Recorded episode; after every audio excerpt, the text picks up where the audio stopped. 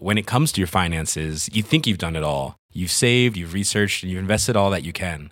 Now it's time to take those investments to the next level by using the brand behind every great investor, Yahoo Finance. As America's number one finance destination, Yahoo Finance has everything you need, whether you're a seasoned trader or just dipping your toes into the market. Join the millions of investors who trust Yahoo Finance to guide them on their financial journey. For comprehensive financial news and analysis, visit yahoofinance.com, the number one financial destination, yahoofinance.com.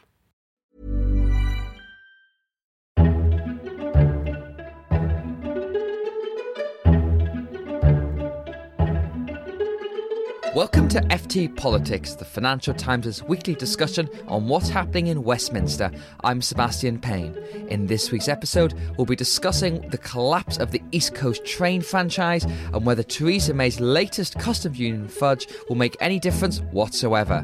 I'm delighted to be joined by our Whitehall editor James Blitz, Chief Foreign Affairs commentator Gideon Rachman, City editor Jonathan Ford, as Deputy Opinion editor Miranda Green. Thank you all for joining, and if you like this episode of FT Politics, don't forget to subscribe through all the usual channels to receive it every Saturday morning. The big domestic political news this week was the nationalisation of one of the UK's major railways. For the second time in a decade, the government has been forced to step in and take over the East Coast Main Line after the private franchise fell apart. Back in 2009, it was National Express. This time, it was Virgin and Stagecoach who failed to make it work. Naturally, this has boosted the nationalisation arguments made by Jeremy Corbyn's Labour Party. So, who is to blame? Is it the government, the Department for Transport, Chris Grayling, or the whole franchising system? Miranda Green, this whole thing's pretty embarrassing for the government because it was only back in 2015 that the East Coast Railway went back into private hands under this partnership between Virgin and Stagecoach, and it lost 240 million pounds last year, which for one of the major railways linking, you know, London, Edinburgh, Newcastle, York, is really quite extraordinary here. And it's pretty big embarrassment for Chris Grayling, the Transport Secretary. Well, it is, and not least because the whole saga of the privatised railway system in the UK is a very important sort of Conservative Party legacy because, of course, it was done as one of the last privatisations in the 90s under the John Major government. And Chris Grayling has now inherited all of the problems that are kind of inherent in the way that they privatised. I mean, it looks because it's actually taken a long time for him to come to this decision that he announced this week, as if they looked very hard at other options and then sort of regrettably realised this was the only way to go with this particular franchise. But of course, the important question is in terms of the railway network, does this mean other franchises will now fail and be taken back? And in terms of the politics, it's yet another example of the Conservative government having to give a bit of ground, which looks like edging towards a Labour Party position, which they've previously attacked as extreme and socialist. And that actually, as we approach another general election, is going to be a problem for them across a whole bunch of domestic policy areas. Jonathan Ford, Chris Grayling didn't really have much choice, did he, when this thing came to a head? Because essentially, the Virgin Trains East Coast franchise wasn't making money, the figures weren't adding up, so he had to step in. And so, for the next two years at least, it's is going to be run by the government under the fancy new name, the London North Eastern Railway. Yeah, it's a very traditional ring. Um, well, I don't know. Well, there's sort of two ways of looking at this. You know, you can look at this in a very political way about what various people Corbyn wants and so forth, and whether nationalisation is on the agenda. But I would say this is a case of the kind of market, such as it is in railway services, working. That the reality here is that Virgin and Stagecoach wildly overbid for this franchise, and I believe if you want to throw some blame, conceivably, you could say that the Department for Transport might have been more sceptical about their bid than it was. But if you look back in time to whenever it was 2013, 14, Richard Branson made an enormous fuss, if you remember, and uh, called out the Department for Transport when they gave the franchise for the West Coast to somebody else, and he said he'd made a better bid. So he rather effectively cowed the regulator, if you like, into thinking that you know the highest bid, even if it wasn't a very plausible one, should prevail. Now he's been caught by the fact that he couldn't make the numbers that he put forward add up. I think, you know, the concern I had about this situation was that Grayling would do the worst thing, which is to somehow hand the contract back to Branson in some form, keep him in the game, even though he had failed to deliver on his promises. I think he's done the right thing in taking it back into this LNER situation. Because it's essentially two ways the blame is going for this thing. So you can blame Virgin Trains for, again, doing what National Express did back in 2009 when it had to be nationalised again, which is to essentially put a massive bid in based on huge passenger numbers. They didn't materialise last time due to the financial crash, amongst other things. This time they didn't materialise. Well, the economy's not going that quickly, and also promised infrastructure upgrades have still yet to happen. And there's fingers being pointed at Network Rail for that as well. So the whole thing is really just a bit of a mess. Well, it is, but I mean, I think one can go too far with this upgrade. I know that it's been very helpful to Virgin Stagecoach to talk about this uh, failure to upgrade the infrastructure. Let's look at this realistically. They put 250 million pounds of capital into this venture. Why is it being handed back? Because they've lost the whole pot. They basically haven't got any money left, and they're not putting any new capital in, so it has to go back. It has to be renegotiated because they won't effectively put any more capital behind the venture. The upgrade is clearly an issue, and you can, I mean, my understanding is that some of these upgrades, which were promised in 2020 by Network Rail, are probably not going to happen. they probably certainly aren't going to happen now. But there was a provision in the contract to deal with this, which would have allowed them to claw back some of the premium they were going to pay to the government in future years. So, Miranda, the question now is will this railway ever go back into the private sector yet again? So, we've got the LNER, which is going to run it from the 24th of June, and Chris Grayling has said that this will be a temporary thing until this fancy new public private partnership franchising model. Now, if I've got this right, this could be the most significant shake-up since the privatisation model began, because as you said, back in the early 90s, the whole idea was you had the track and the trains and the services were all split up between different holders to try and create competition and all those nice conservative things. Um, and the track is run by Network Rail, with them, you know, has its problems. A lot of it's very old and need upgrade. There you have the services of people like Virgin East Coast, and then the trains, which are owned by various banks and then leased out to the services. This new partnership Chris Grayling is working on essentially is going to create a joint management board between Network Rail and the franchisee holders. There is a greater link between the track and the services. Now, I know at Network Rail, they're not entirely happy about this because this means they're going to shoulder even more of the burden for when things go wrong. But it could lead, in theory, to a slightly better and hopefully more realistic model for creating these franchises. Well, I think it's interesting that uh, Network Rail are not that happy. Uh, clearly, those who sort of say it's not going far enough in terms of bringing everything back into state control sort of are talking about it being renationalising the risk while leaving the profitable part part of the enterprise for the operating companies. But I mean, I do actually think it could be quite an interesting experiment. One of the key flaws with the original privatisation structure, or arguably, was this idea that you didn't actually have competition between the rail operating companies on the lines, but you did split it up so that the operators had no real control over the infrastructure. So that sort of joint board idea is actually quite interesting. It could solve a lot of the problems which even the ministers who I interviewed recently for an FT film about this, which is excellent, and our viewers should find on our yeah, website. ft.com forward slash railways, very easy to find, not behind the paywall. And, you know, they even criticised it at the time. And in fact, Malcolm Rifkind, who was Transport Secretary, said he was, you know, locked in mortal combat with other departments, not least the Treasury and Number 10, over how it was actually going to be done. So I think the Grayling experiment you know, is worth giving a fair wind because this idea of reuniting the train companies with the infrastructure is something that's been criticised ever since privatisation was rolled out. It doesn't solve, once again, the Conservative Party's political problem with this whole issue because the Corbyn plan to renationalise wholesale is weirdly popular. And I say weirdly because it's even popular with the generations that can remember British rail. So it's not a case of young Corbynites being enthusiastic for something that was seen as a moribund national industry at the time. Even the older generations want to go back to it. So it's quite a difficult fix they're in on that. Absolutely. It's about 60 or 70% of Britons would favour nationalised railway when you look at the polling. I think that support uh, is actually slightly shallow when you look at it in the sense that it doesn't people think about the cost and who would do it and what have you. But And also, is it a motivating factor when you go to the polls? Exactly. Probably I think not, but. Indeed, but I think Jonathan clearly this week has given a lot of fuel to Labour's arguments because their whole argument has been is that all these utilities, be it water, be it railways, they're all just natural monopolies that are ripping off the taxpayer and giving huge amounts of money to their shareholders and not actually benefiting ordinary people. And Andrew Adonis, the former Transport Secretary who nationalised the East Coast Railway himself back in 2007, he said that, you know, people don't really care who runs the trains. They just want them to run on time. And whether it's public or private, that doesn't matter. I think of all the charges you could fling at Virgin and Stagecoach, the idea that they've taken huge dividends and profits out of this is uh, the one that wouldn't stick. Um, they've made a serious loss. And the fact that they have um, surrendered the contract shows that there are private losses that can be made on the British Railroad. In terms of whether we should look at a kind of radical overhaul of ownership structures again, I am a little bit skeptical.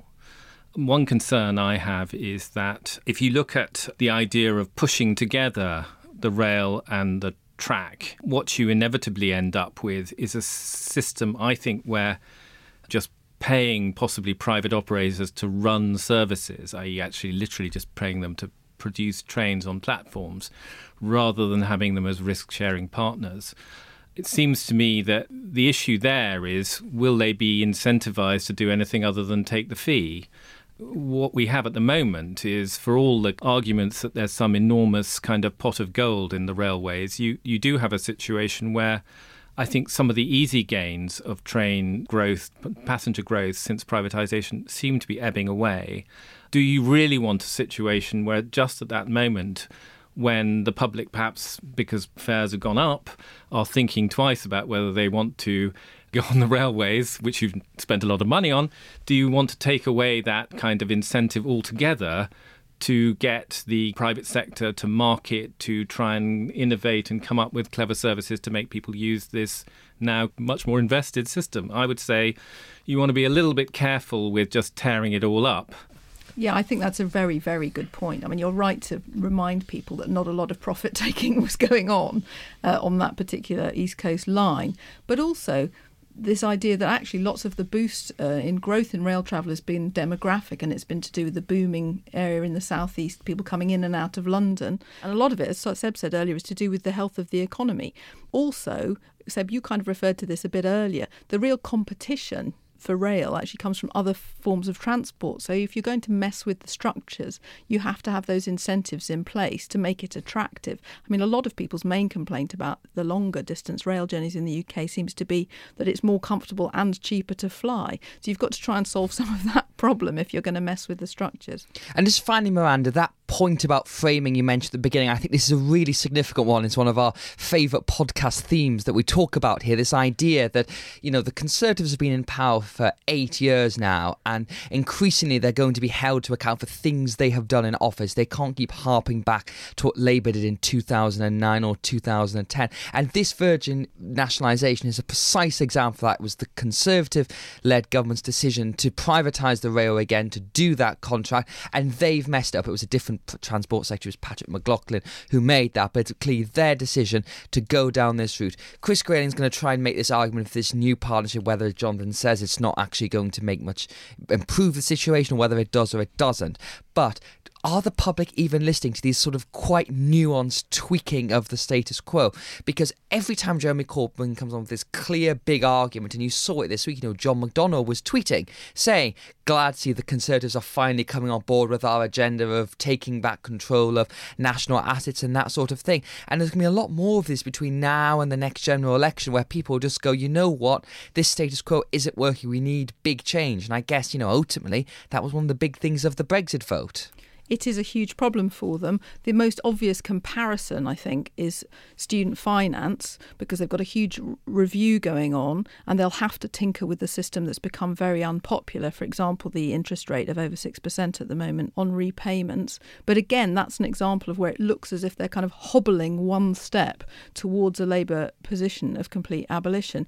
I think the Tories have to be much more broad brush in their arguments rather than sort of saying the other team are crazy socialists and everything about their ideas are wrong. You have to go back to the core reason why you introduced a tuition fee system and why you indeed privatised the railways, which is to get it out of general taxation and get it out of the hands of the Treasury. And maybe if you remind people that you need more investment going in and this is the way to pay for it, because otherwise, as you quite rightly say, they just look as if they're kind of compromising with a Labour position, which allows the Corbyn leadership to argue that they're the ones with the ideas and they're the ones towards whom the political pendulum has swung decisively. And finally, Jonathan, do you think this is the last railway that's going to be nationalised in the next couple of years?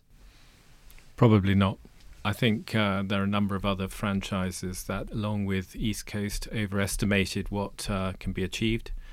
My own view on this is that I'm quite sympathetic to the idea of having a situation where you have a, a national operator, if you like, as a backstop. It seems to me reasonably sensible. The private sector may or may not in future find every franchise attractive. You may have to look at different models. You may look at some, you know, London Overground which, as we know, has its own problems because I think they've rather overinvested in recent years and run up some debts. But that is a system where effectively train operators are just paid to turn up with coaches. And given that this is a huge commuter kind of network, maybe that works for them. Um, maybe there were others who will want to look at that. Maybe there are situations where lines are intrinsically not really profitable enough to be particularly appealing to the private sector. So I think you could see a more mix and match. And, and in many ways, if you think about the politics of this, depoliticizing it by saying, look, we're just going to go with what works rather than appearing to be very ideological. My worry about Chris Grayling was that he was going to kind of paint himself into a corner by insisting on handing it all back to Richard Branson and actually giving much more ammunition, in my view, to John McDonnell as just the friend of the billionaire, not of the public.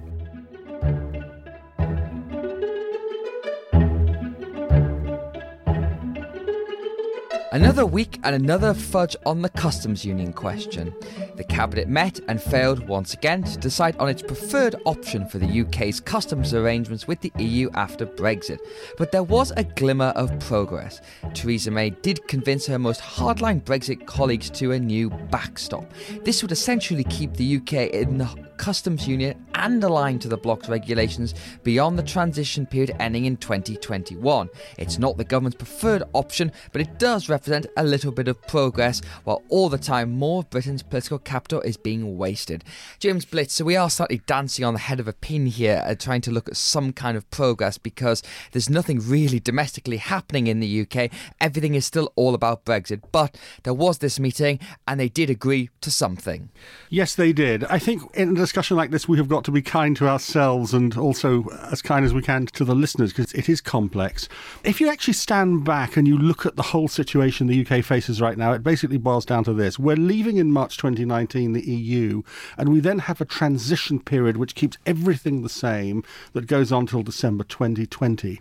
But the government is clearly wanting to implement a whole load of technology to create a smooth customs border across the island of Ireland and, generally speaking, at Dover between the UK and the EU. But what it's been told by HM Revenue and Customs, the tax authority in the UK, is that this technology is not going to be ready when we leave in December 2020. It is not going to be ready until around 2023, 2024. So they need some kind of bridge which is going to make everything smooth in that interim period. And what Mrs. May has done is she's basically used this backstop on her insurance issue to try and get her round this problem. What she's basically saying is in order to guarantee that there is a frictionless border between Northern Ireland and the Irish Republic in that gap between 2020 and 2023, I am going to keep the UK completely inside something like the current customs arrangement with the European Union. That's basically what she has done.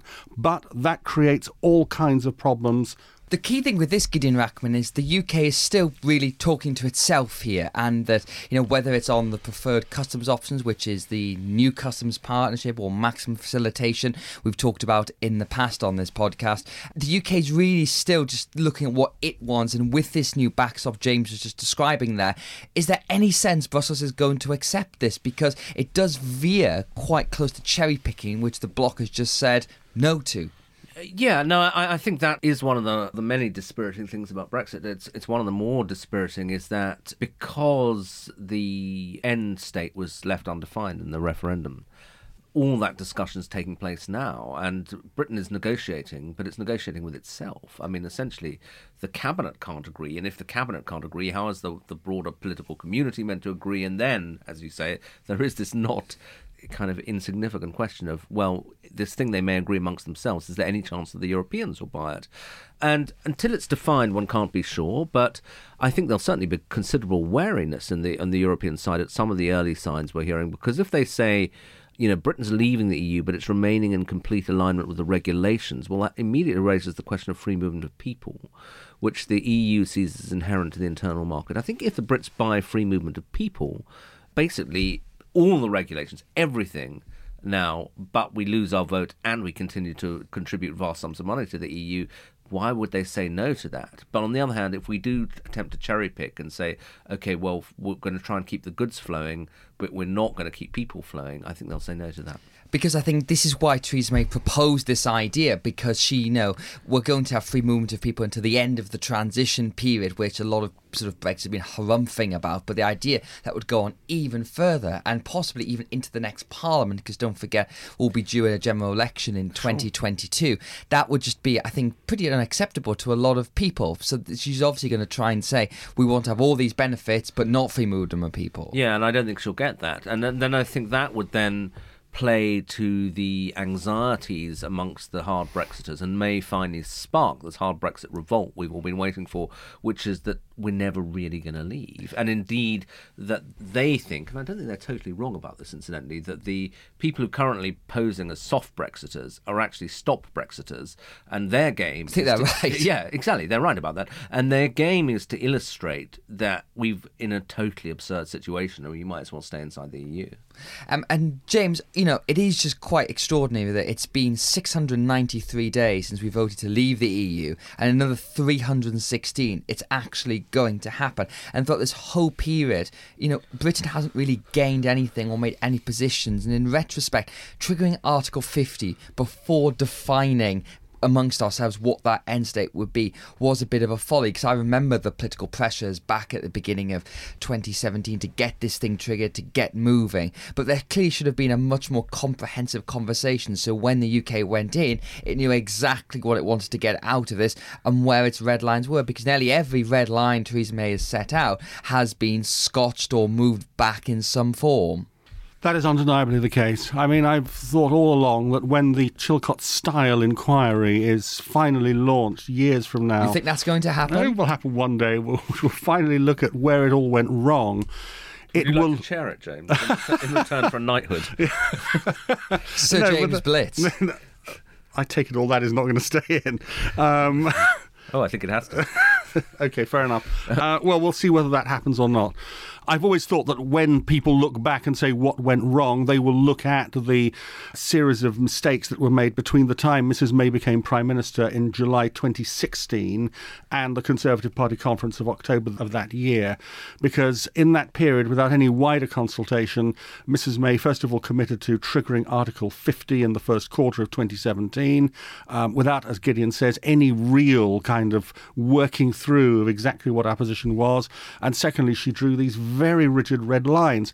And the point is that the entire effort of the civil service since then has been to try and reconcile these very rigid positions that Mrs. May has taken on leaving the customs union, leaving the single market, leaving the purview of the European Court of Justice with the fact that Britain needs, in many respects, to keep things the same in order to maintain our economic relationship with the EU.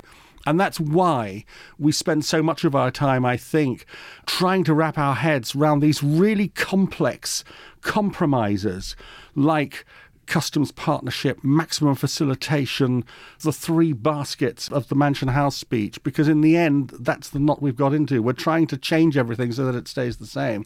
It's intellectually too much. And know, it's not just obviously this issue for the UK, it's been wider implications for the UK's position in the world because I think, you know, people look at this and there does seem to be this sense that, you know, having some kind of nervous breakdown or what kind of a kind of metaphor you want to use because, you know, Brexit is a completely acceptable thing that a country might do, but the way we've gone about it and spending all this time trying to work through these things, you know, I said just over 300 days and we still have no idea what we want for our customs and trading relationship relationship with our closest partner. And other countries look at this and just think, what on earth is going on?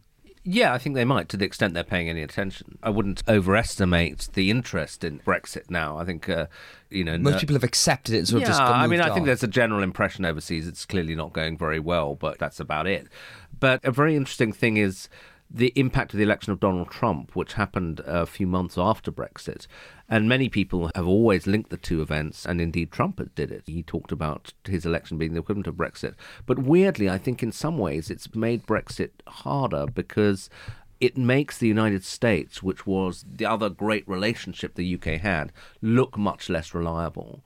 Do you necessarily want to hurl yourself into the arms of Donald Trump's America as you uh, leave the European Union? And some Brexiters might say yes to that.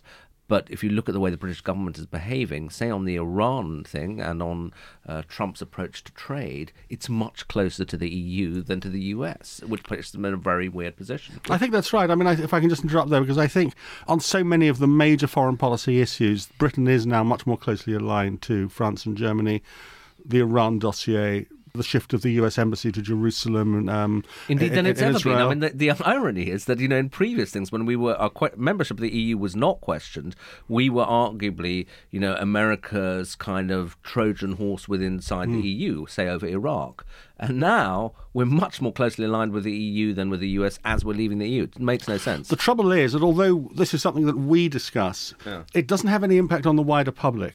The central problem, I think, still with Brexit is that public opinion on Brexit hasn't shifted really that much since the 2016 referendum. And it seems to me that the public doesn't look on this enormous geopolitical shift and feel it has any impact on them. It, it is, in the end, I think one of the central problems in the UK is that we're still very much in a post Iraq war syndrome in the UK where the public simply doesn't want to know any more about the world outside. After Iraq, Afghanistan, Libya, mm. these international issues just don't affect them in the way they want and they're, to they're, they're, they're abstract, and I think that what is required is some big event, an Iraq War style event that reshapes public opinion for a generation. But I fear that might be Brexit going very badly wrong rather than, say, a reassessment of Britain's position in the world, which is overdue actually, given Trump, given what's happening in Russia, given the rise of China. There are all sorts of huge issues which actually are undermining the basic assumptions on which British foreign policy has been based and which don't necessarily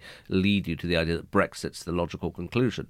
I do wonder if that moment might actually be to do with Ireland because that's a bit closer to home. Mm. And obviously, the customs question that we've talked about a lot, however that pans out, is going to directly affect the future of Ireland. And, you know, polling suggests that you know support for United Ireland is not really changed massively, but demographic changes plus the potential for some new border beat in the Irish Sea or on the Irish border could be very significant. You know, I've spoken to people who have been along the border with Northern Ireland, the Irish Republic, which is all held by Sinn Féin MPs, and you do wonder if you do see United Ireland, whether that might be a moment that sort of wakes people up to where Britain's role in the same way I think Scottish independence would have. You know, I might be a bit out of touch. I don't think we're going to get there very quickly, not least because I'm not sure the Irish want a united Ireland, the Southern Irish. You know, they can see the implications for them of having to take on this really difficult problem. But and I, my concern is actually that the way the Irish question is playing out will actually feed nationalism in the UK and feed the sort of sense that Europe is taking unfair advantage of this in alliance with the Irish.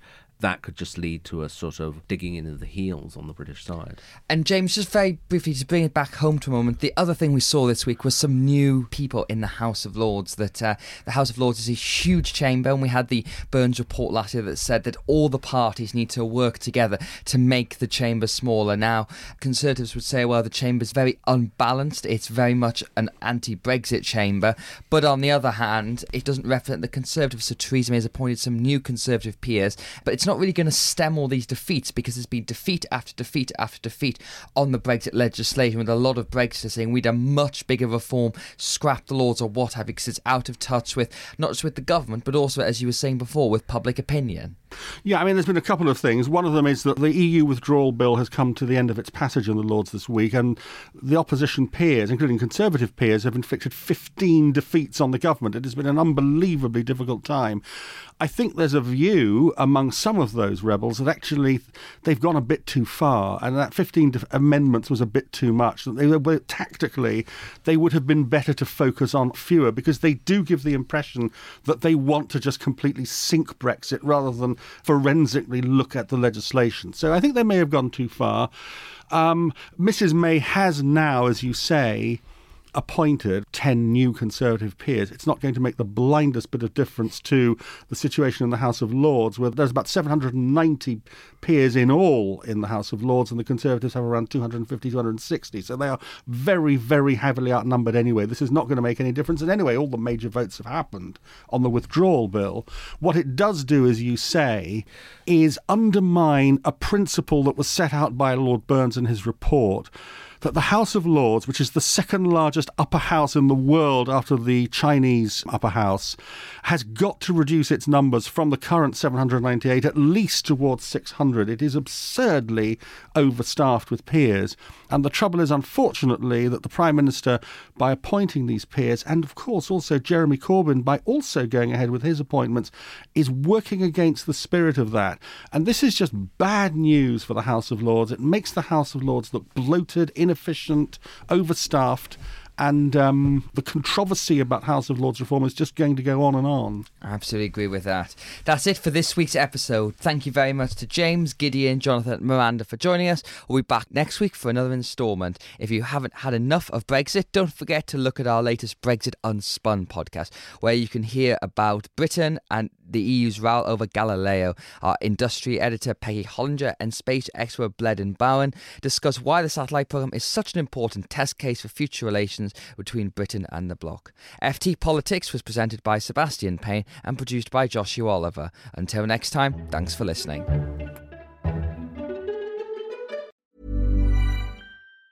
Planning for your next trip? Elevate your travel style with Quince. Quince has all the jet setting essentials you'll want for your next getaway, like European linen, premium luggage options, buttery soft Italian leather bags, and so much more. And it's all priced at 50 to 80% less than similar brands. Plus, Quince only works with factories that use safe and ethical manufacturing practices. Pack your bags with high-quality essentials you'll be wearing for vacations to come with Quince. Go to quince.com slash trip for free shipping and 365-day returns. When it comes to your finances, you think you've done it all. You've saved, you've researched, and you've invested all that you can. Now it's time to take those investments to the next level by using the brand behind every great investor, Yahoo Finance. As America's number one finance destination, Yahoo Finance has everything you need, whether you're a seasoned trader or just dipping your toes into the market. Join the millions of investors who trust Yahoo Finance to guide them on their financial journey. For comprehensive financial news and analysis, visit yahoofinance.com, the number one financial destination, yahoofinance.com.